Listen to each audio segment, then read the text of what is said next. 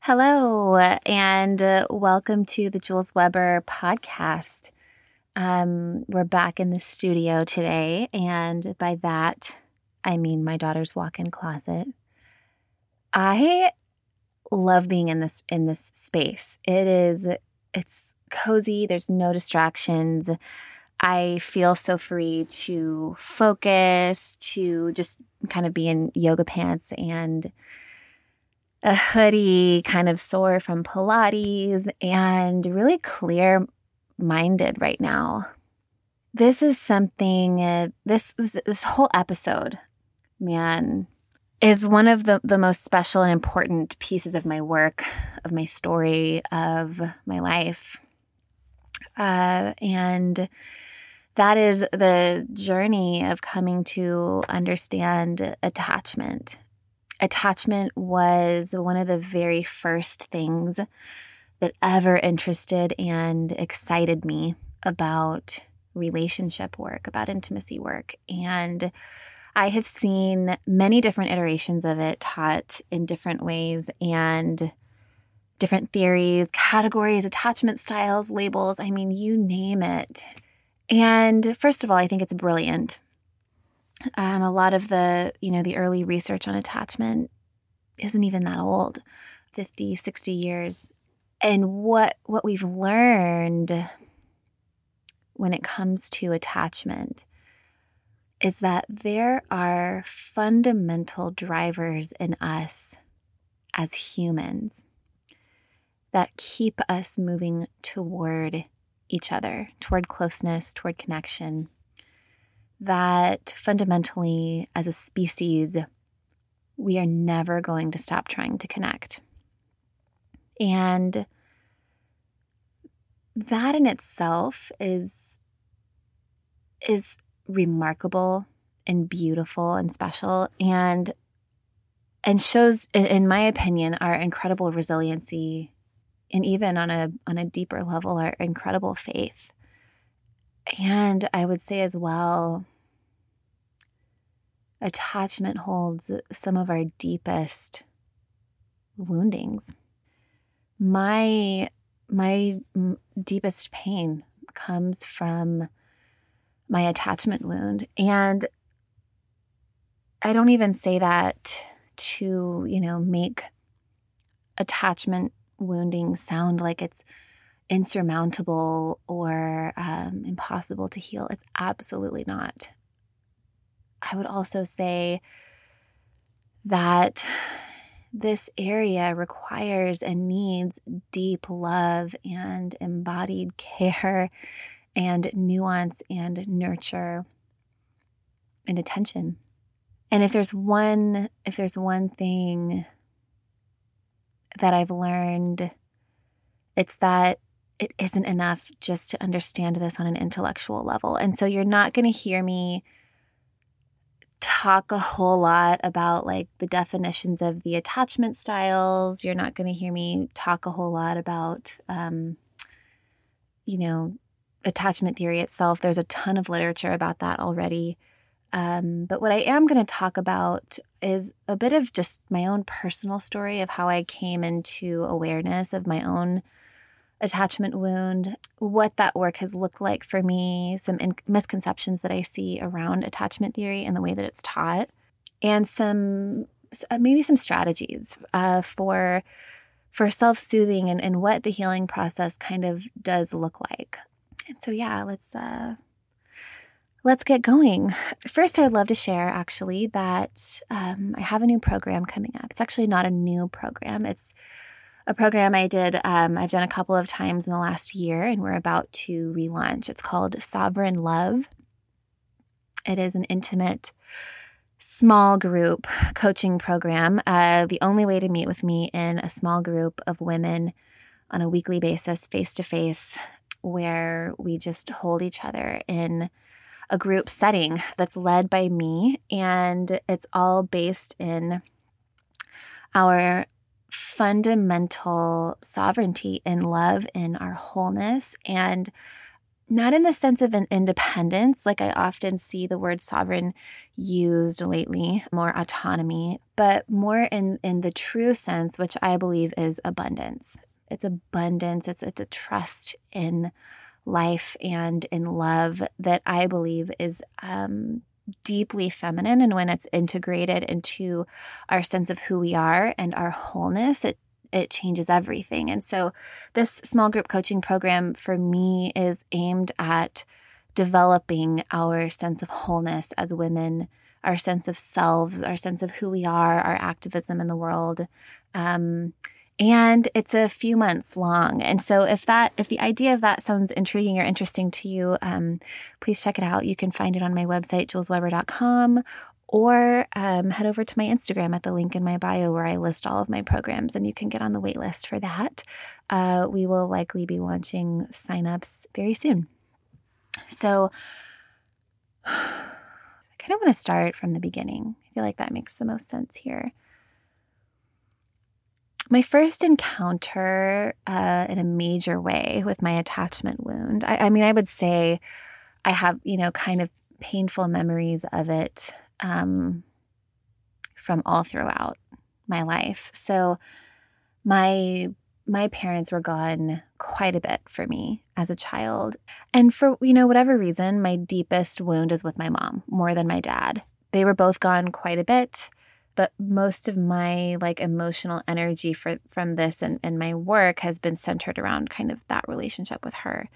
And, but both my parents were active duty military. They would be deployed or stationed other places for months, a year at a time. And so there were several years of my childhood where I lived with one parent. There were a couple of summers where my sister and I lived with, you know, family members, family friends, because they were stationed somewhere else at the same time.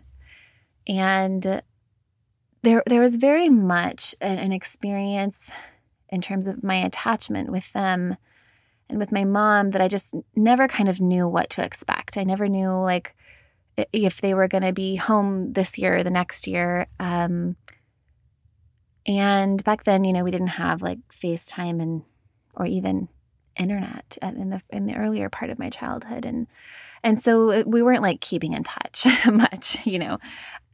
And on top of that, I didn't really know how to connect with my mom, even when she was home, or how to find emotional support in that relationship.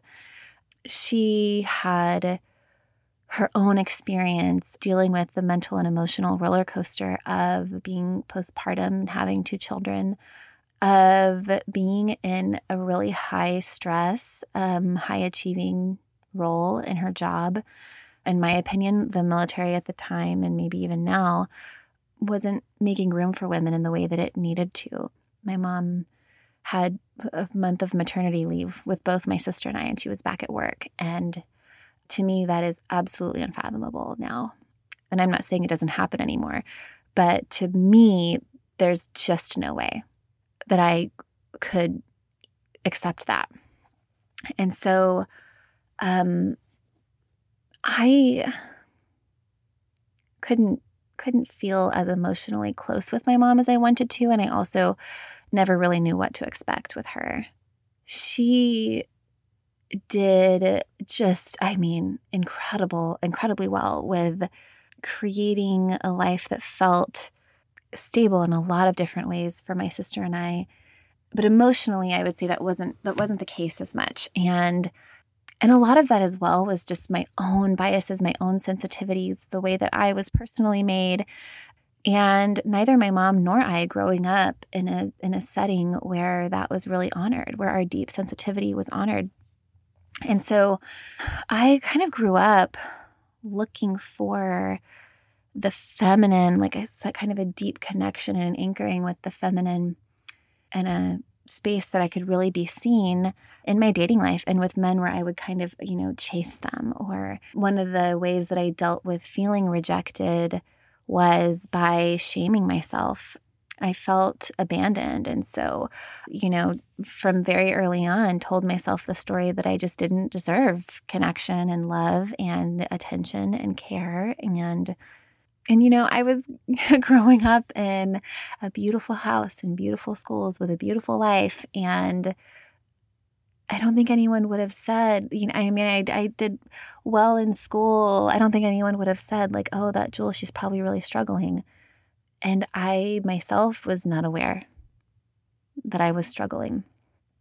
I just knew that dating boys never really went how I wanted it to. My friendships with women would often end um, in frustration, and I, I, I was just such a people pleaser. I was constantly vying for approval in ways that caused me to sacrifice my own boundaries. I had next to no boundaries, and um, where that eventually led me, that sense of, of just isolation and loneliness and shame, um, was to church. um, to, in particular, a somewhat charismatic, you know, evangelical church. And I just picked up a lot of zeal for this message that I was fucked up, people were fucked up, and this idea that like people deserved hell and that that was kind of their destiny unless they believed that God had sacrificed his son Jesus for their sake so that they would not be destined for that and that they could be destined for heaven instead. There are a litany of issues with that story now to me. Um, but back then it fit because I felt so much shame and this narrative that I was a bad person or, you know, that I was a sinner. Um, it kind of just fit into every aspect of my life, you know, religiously and in dating with men, kind of the role that I took on as a wife. It showed up everywhere. And it wasn't until my first daughter was born, and she was born very, very, very prematurely while I was traveling in another city, you know, 1,500 miles from home in Seattle. And I lived there for four months. And then I came back home after having not seen my friends for months. And I tried to kind of, you know, work my way back into community in the way that I had before. But I was fundamentally a different person. And people had kind of moved on. And I realized that this sense of belonging that I had gained from being a part of this group where we all thought the same thing and did the same things and believed the same things, I realized that it was really slipping away. And that was very scary for me. And it got to the point where eventually I, I just I felt unwelcome in this community. And um, and that's really putting it mildly. But when I stood on the outside of it, and I had realized that my beliefs and my willingness like not to question certain things and um and the incredible like codependency and enmeshment that I took part in and perpetuated myself and like power dynamics and all of that when I when I stood you know finally got into therapy um I realized that was that was the first time I realized consciously that oh, I picked up on this narrative because it fit the way that I viewed myself. But I don't need to hang on to it anymore because it no longer gets me the belonging that I wanted. And and that was when I first realized I can actually find an internal sense of belonging that nobody can take from me. And at the time, I didn't know attachment theory, attachment language. I really was just getting acquainted with what does shame mean? What does belonging mean? Um, what does codependency mean, right?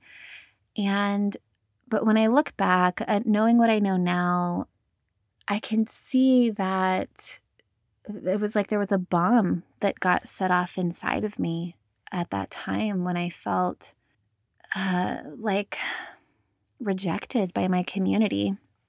I was in in intense anxiety about it for almost almost a year as I kind of dove in and tried to figure out what was going on. And I noticed that I had actually kind of recreated similar relationships after that as I kind of learned about my wiring and what some of my what some of my needs were and how I created these patterns. And this is where I, I would say that that when we're looking at attachment anxiety, and I share this story because it's kind of an out of the box, like it's not even really about dating, right? Because we experience, those of us that experience attachment anxiety, we experience in many other places other than our dating lives, other than our love lives. We experience it with the friendships. We experience it anywhere that we desire or seek approval or validation. We experience it at our jobs. We experience it when we put our creativity into the world. We experience it with our family members, our loved ones, our parents.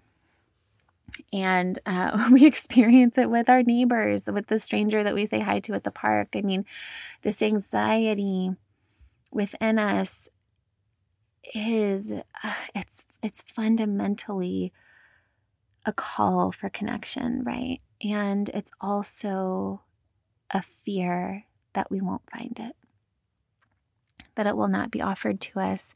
And then all of the stories that come along with that, that I'm not worthy of it, that I'm not wanted, that I've been left alone, that I won't be advocated for, um, that I won't be safe, that I won't be safe. And it's our nervous system telling us that we're not safe.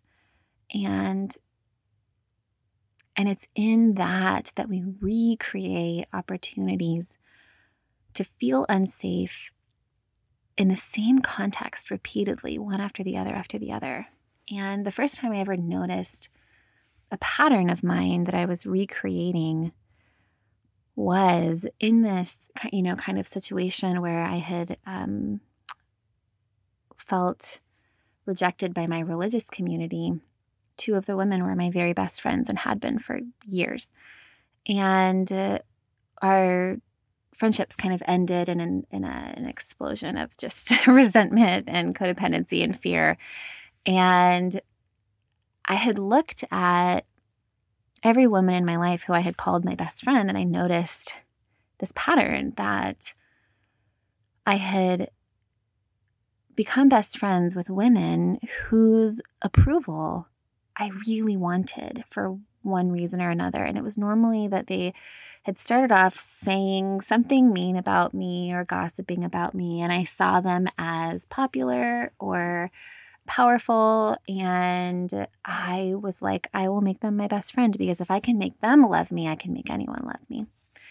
And I would ultimately create unhealthy dynamics with these women that were codependent, where I needed to be small and manipulative and inauthentic in order to feel the closeness and connection that I wanted to feel.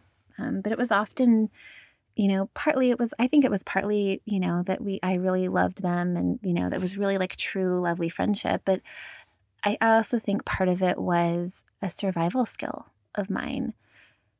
And I had to get really honest with myself eventually about the patterns I created with female friendships and dating relationships, with groups, and I, I came to terms you know through therapy through coaching through lots of different things that that i was basically building my entire life my entire life all of my life choices were built around this subconscious need to find a sense of belonging that could ultimately regulate my attachment anxiety, that could calm my intense fear that there was not going to be anyone or anything or any relationship that could ground me and stop the the chaos of self-criticism and self-hate and self-shaming that was happening inside of me. And I, I use these terms and they might sound dramatic, but I think that not many of us really allow ourselves to come to terms with how intensely hard we are on ourselves.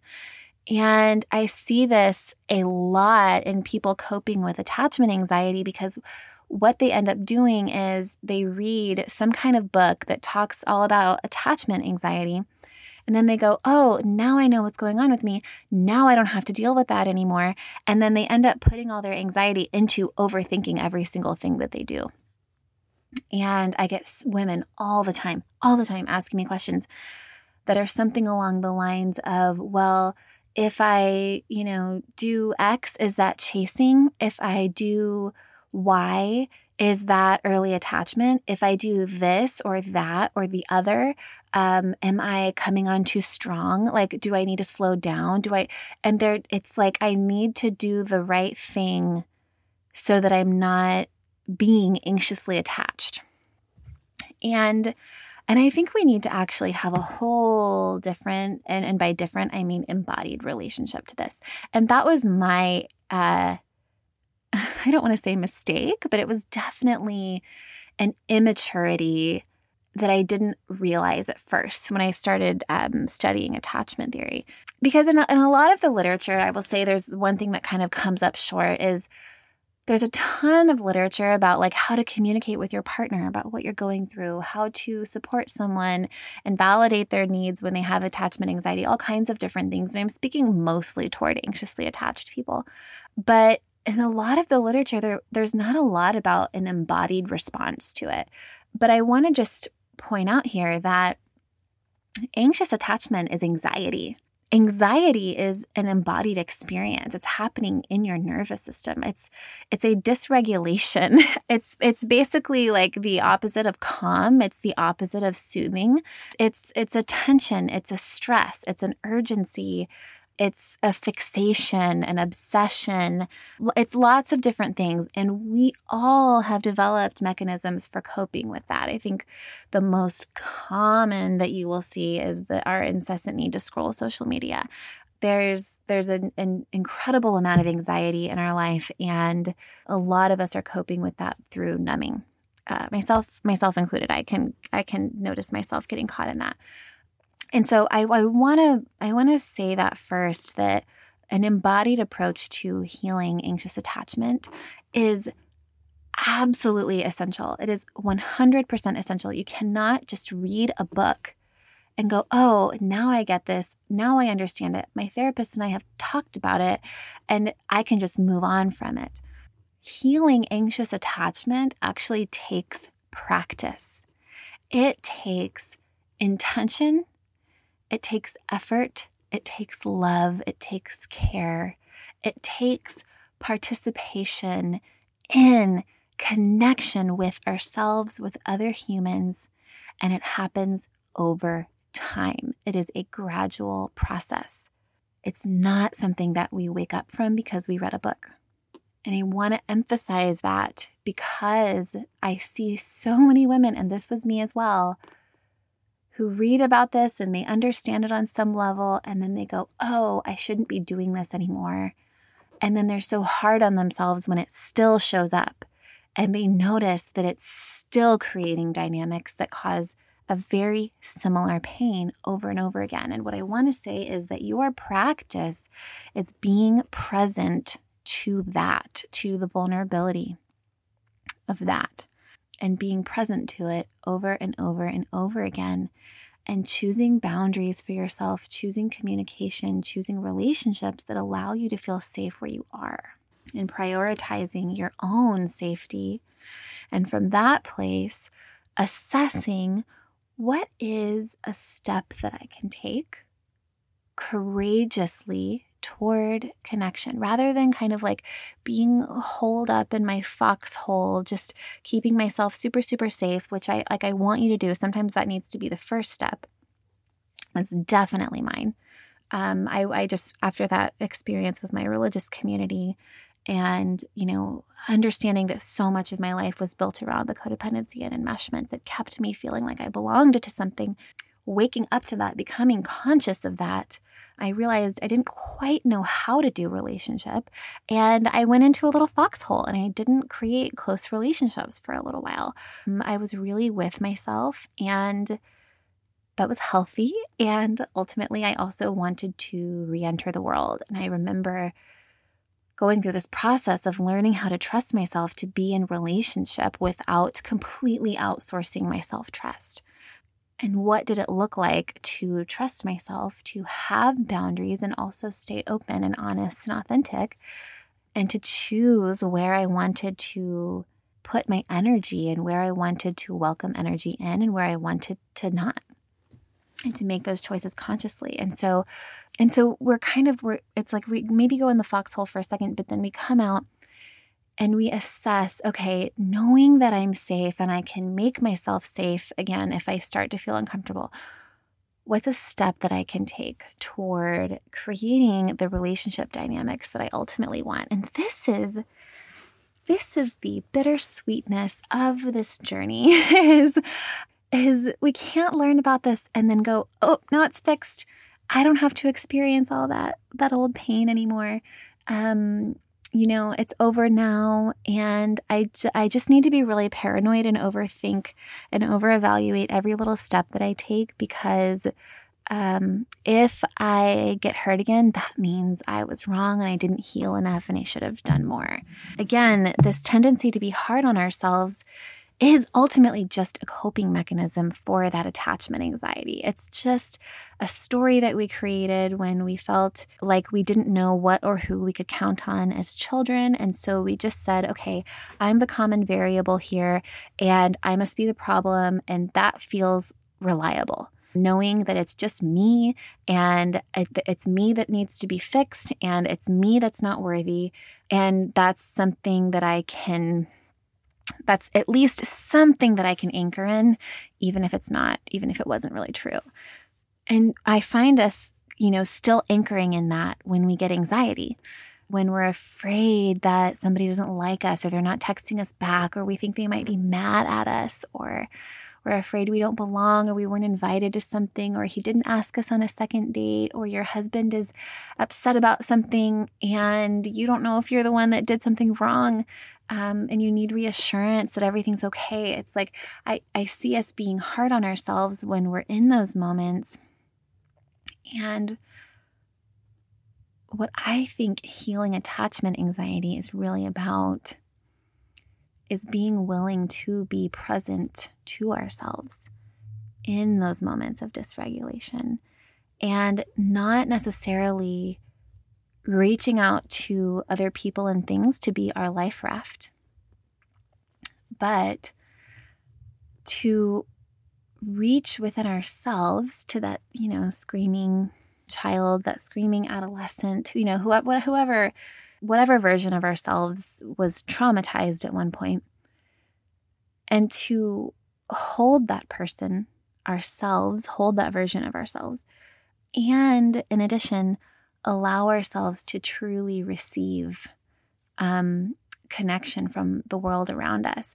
I find that those two things are the essential components of healing attachment anxiety.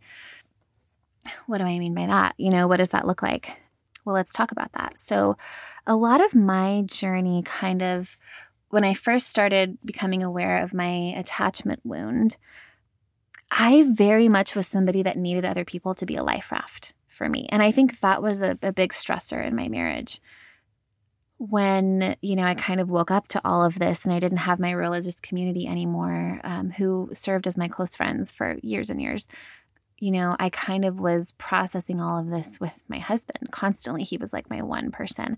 And, you know, I can't speak for him now, um, but I would I would say that that was probably very overwhelming for him and would be for anybody. Uh, it is for me when people um, are that way with me. Um, and it's exhausting. And I would say at that time, I actually had no ability to self regulate. Like, I mean, I can't. I, I say this all the time, but I was talking to a friend of mine and I was just, you know, freaked out about some way that I was afraid that I was wrong in this situation and I was hard on myself and I couldn't sleep for weeks. And I think about that situation now and I'm like, there's just no way I would feel any level of anxiety about that. And I would let those people take care of themselves and come to me if they need to. And that would be that, you know. But at the time, I, I just, it was impossible for me to feel okay. And I was talking to a friend about that. And again, she was someone that I had kind of, you know, life rafted her, uh, used her as a life raft, uh, and, or I wanted to, but she had amazing boundaries. So it was really easy to kind of talk to her, uh, but not be worried that she was like judging me or something because she was really good at saying no if she couldn't talk and then wanting to show up, you know, when she could. And she said to me, she was like, you know, just just be gentle on yourself. Be gentle on yourself. Like it's okay that this is hard. It's okay that it feels sad and and I just started weeping. I just thought, you know, I've never I've never realized that I could be gentle on myself, that that's an option, that I don't have to berate myself or make myself wrong um, or make myself a failure. And I say that because I want to point out again that this being hard on ourselves, this like self hating, self punishing behavior, is often at the core of our loneliness and where we can feel attachment anxiety because it says kind of like, well, I'm supposed to be able to be with myself and soothe myself, except when I am with myself, I feel punished and I feel alone and I feel abandoned because I can't feel the kindness of my own presence, of my own authentic soul, and that kind of like God spark in me um, that is eternal and never leaves. I just feel this criticizer, this punisher. I feel these stories that I'm not worthy and the anxiety that surrounds them. And it wasn't until I learned the difference between being alone and being in solitude, which solitude I would say is really like being with yourself, you know, and being alone is like, I mean, you might physically be alone, but when I'm lonely, I don't know how to feel that I am with me. And when I'm in solitude, I can feel that I'm with me.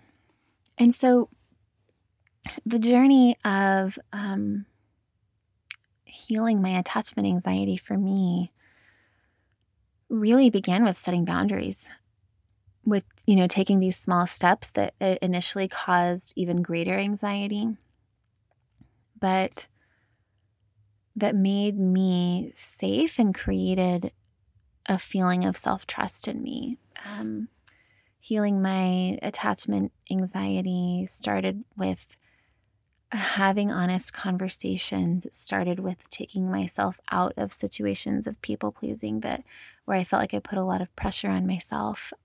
One major thing that helped me heal my attachment anxiety was working one to one with practitioners. And that's the biggest reason I offer one to one work. I think people don't realize this, but having a long term relationship with a practitioner, a therapist, a coach, um, someone that works in this space where you can consistently show up in a securely attached environment allows you to, to practice relating securely over and over. You you show up into a container that resembles an intimate relationship you get to share and not be judged. You get to practice dealing with your projections and transferences. You get to practice communication. You, I mean, all kinds of things. And when you see that you can have and build a relationship that's truly stable and welcoming over time, it does begin to heal your nervous system. I strongly believe that. I've seen that happen many times with clients, particularly my long term clients. And um, it's happened with me as well. Another, you know, another way that I've really seen like massive difference, and this is like, this is tough to accept. Uh, you know our our attachment wound it's created in relationship and you know what? It can only be healed in relationship. And that is one of those just bittersweet truths of life. I did a lot of healing work in my relationship with myself through um, doing a man pause and I, I affectionately call it a man pause i've seen it called lots of different things but it was nine months long and I would say one thing that's really crucial a lot of women tell me, like, oh, I did a man pause kind of unexpectedly. It's only a man pause if you set a beginning date and an end date and you see it through to the end date, right? Or you, I mean, you could change it if you want to, but it's not a man pause just because you were like, you happened to not be dating because you didn't go on any dates for two months and that now you had a two month man pause. Man pause uh, or a man talks or a mentor of mine, you know, Kendra Cunov calls it like the no man diet, is a, a period of time that you set aside and you say, it's, it's for not seeking validation from men for a set period of time. And you set that period of time because inevitably during that time, you're going to want to reach out to somebody or download an app or do something or whatever it is, whatever you use to kind of source your validation. And it's all about sitting with that urge and not doing it um, and not following through on that and facing your loneliness and facing your lack um, and facing, you know, like I was naming earlier, that kind of self criticizer, self punisher, and and creating avenues and access and pathways to uh, that divine feminine, divine masculine, particularly divine masculine presence, right, and voice um, within us. And it's incredibly powerful. And I remember in that time for me, finally facing the very scary emptiness that was kind of behind my attachment anxiety. That was like, if there's no one here to hold me, if there's if no one's going to choose me, if what if no one ever marries me or whatever, then am I ult am I ultimately meaningless? Does my existence ultimately mean nothing? And that was probably the the deepest fear I have ever come into contact with in myself. I feel so glad and so grateful that I did nine months of a man pause for that reason, because that fear had been with me. I mean, I had been aware of it at that point for five years, but my fear of my own meaninglessness was such a powerful driver in in in my relationships in dating um, and in my even just my own lack of ability to like direct myself and my creativity and to just be. And um, i was present to the anxiety that i felt around that around the possibility of not being chosen. And it fortified me. I was able to be with myself. I found, you know, that my my nervous system would respond in ways where I would think I was going to die. I mean, it's not logical, but ultimately our our deep fear is our fear of death. That is what we feel in attachment anxiety. It is a fear of death. And I was able to be present to my deepest fears and see that they were not killing me, that I wasn't dying, and I kind of transcended this intense wall of resistance that had existed in my life up until that point. And my attachment anxiety, or what, you know, or what I had left. And even at that point, I was really more avoidant. But so much opened in me, so much softened in me because I felt a deep confidence that that I was meaningful to me and that I would be there for me and that my relationship with myself mattered. And I have approached the world in a whole different way ever since. Um, I have been far less needy of, of validation. Um, I feel less need to look cool or awesome. and my life has been a lot simpler. My days revolve around my own self care, my work, taking care of my kids. Um, I live an incredibly simple life that I'm so proud of and I feel deeply free. And so I highly recommend that if attachment anxiety is something that shows up for you a lot in your dating life. Um, and for me, I actually did it because it was more my work that I wanted to create a healthier relationship with. And it ended up working on my attachment wound in ways that were ultimately just such a gift. And then the other thing that I had to learn to accept too, and this was the part where I had to kind of heal some um, some of my avoidant attachment, was um, that you also like I was saying before, you can only heal this in relationship, whether that's in relationship to yourself or relationship to somebody else. And there are tons of practices for self-soothing and we might, you know, do an episode on that at one point. But what I had to really accept and what so many of my clients have to accept too is that ultimately we've got to get out there and we have to practice. And practicing is how we learn. And like I was saying, one thing that I that I see us doing that's really common is we overthink things so much. We just we overthink everything that we're doing because we are so afraid of our anxious attachment just ruining everything. And what I would say is is really a shame about the current relationship landscape and and really the relationship landscape of, you know, the last few hundred years is that when you're relating with somebody, and this was something one of my mentors really um, helped me you know, really uh, get deep into when we're relating with somebody, we're actually relating with two people. When they're relating with us, they're really relating with two people. We're kind of getting, you know, the authentic, like beautiful version of them. And then we're also getting the conditioned version of them.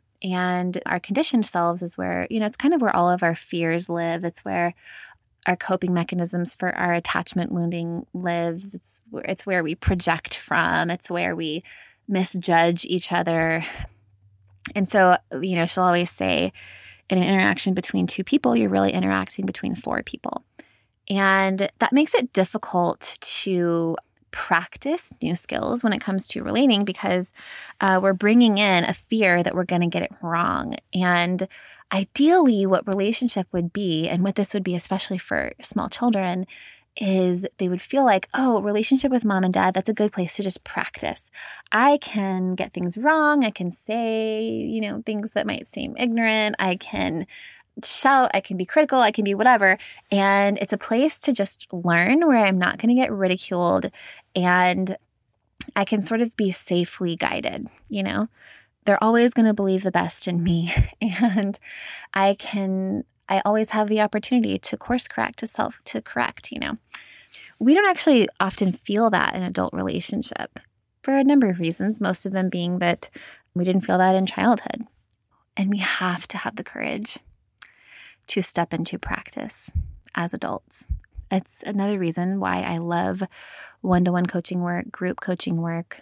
It's another reason why I do what I do is because I want to create those practice spaces for people. I mean, you would be shocked. Like that is hard enough for people, like for my clients to show up and and to move courageously past their resistance just in conversation with me, with somebody that they already have trusted to guide them and to see them and to hold them, to move past the resistance in their nervous system to describe what they feel in the moment, like to tell me their boundaries, to tell me what they feel ashamed of, to any number of things, that's hard enough. And but then you take that into your your dating relationships or uh, the date with that guy where you got to say a boundary, but you're afraid of being high maintenance, you know, or something that you need to tell your husband, but you're afraid of seeming critical or whatever it is.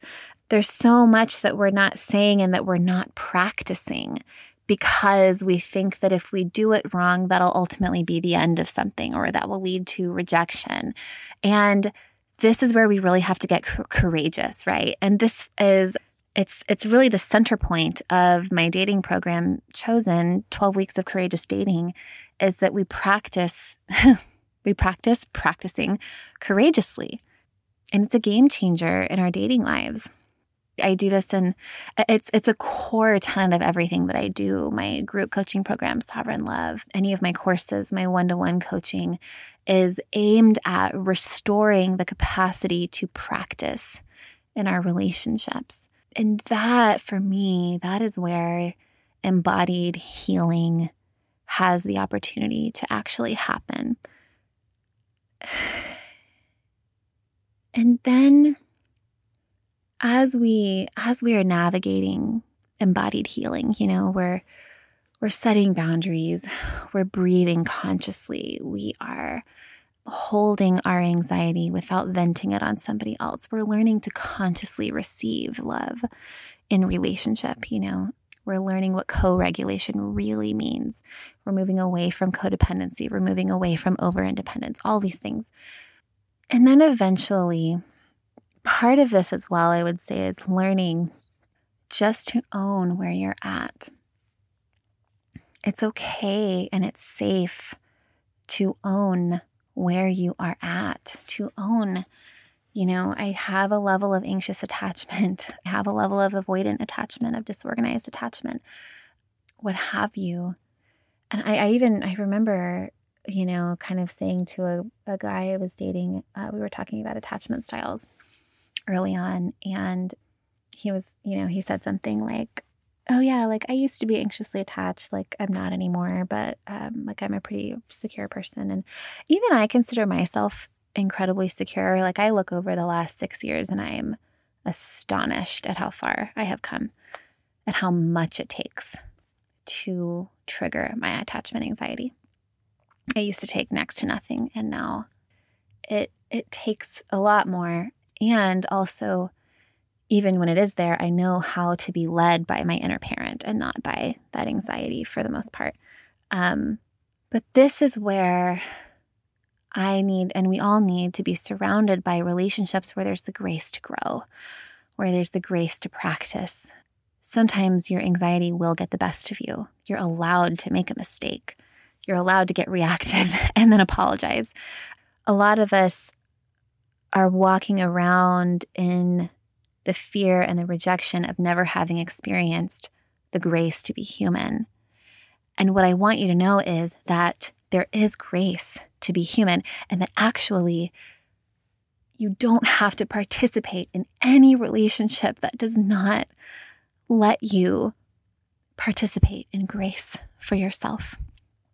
Um, and there's tears coming to my eyes because at the height of my religious idea of who God was, I would have said grace was so important, and yet I was almost completely bankrupt of it.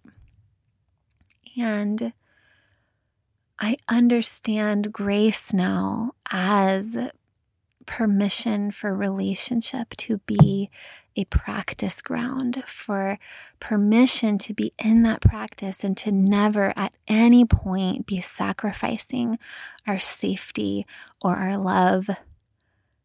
That it is full permission to be human in the context of relationship.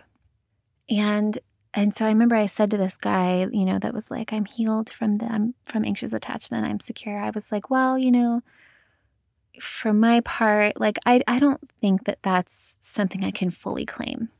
You know, and I would say that even now. Like I I think my anxious attachment, like it's very wired in at an incredibly deep level. And it's something that I that still comes up in layers, you know. And I don't mind accepting that anymore uh, because I feel so free to take care of myself and trust myself. And I feel so much grace now. Like, and I say that because I want you to know if you're hard on yourself for still not being fixed, you know, you actually don't have to fix it. You can embrace this part of you and invite yourself into healing, but you don't have to fix it. I don't know if that makes sense. I really hope it does. You are not someone that needs to be fixed. Healing is only ever touching a wound with love. It is not fixing the wound. Like, if you notice, like, we don't actually get to dictate how wounds are fixed or whether they heal completely or how fast they heal. Nothing like that. Um, we can only give the wound medicine. I can only stitch it up. You know, we can only we can only do what we can do and the rest we have to trust to nature, to God, Uh, we live in, in partnership with an ecosystem, and our body is part of that ecosystem. And so, your attachment anxiety lives in your body, and you don't. We don't get to be masters of that. We don't get to say, "It's over now. I've fixed it. I've moved on." We only ever get to be in a relationship with it, and we get to bring medicine into that relationship, right? And that's really what is so beautiful. That is what is so beautiful about this process. And I just invite you to really touch yourself with tenderness and kindness here because you deserve that in all of your relationships. And so, anyway, um, I think I said this wasn't going to be a super technical conversation. Yeah, I'm kind of realizing now I think there's even more that we need to dive into, but I really just I want to I want us to kind of reorganize our attitude toward this. I think that we have overlabeled ourselves, mislabeled ourselves, tried too hard to fix ourselves. We've been overthinking. And I love the mind. I love learning about this intellectually. I think it's an important gateway to so much. And so I don't think that it's irrelevant that we've all that we all want to learn this. And at the same time, if it needs to lead to an embodied participation in our healing over time, it takes time, it takes practice. And we don't ever really arrive, we just participate in the process. And that's the gift. Okay, I love you guys. Reach out to me. Let me know how, what you thought of this episode please leave a comment, leave a five star review. I mean, I just, I want to know what you guys think. And I love talking to you about this. So, yeah, let's talk more. Okay, bye.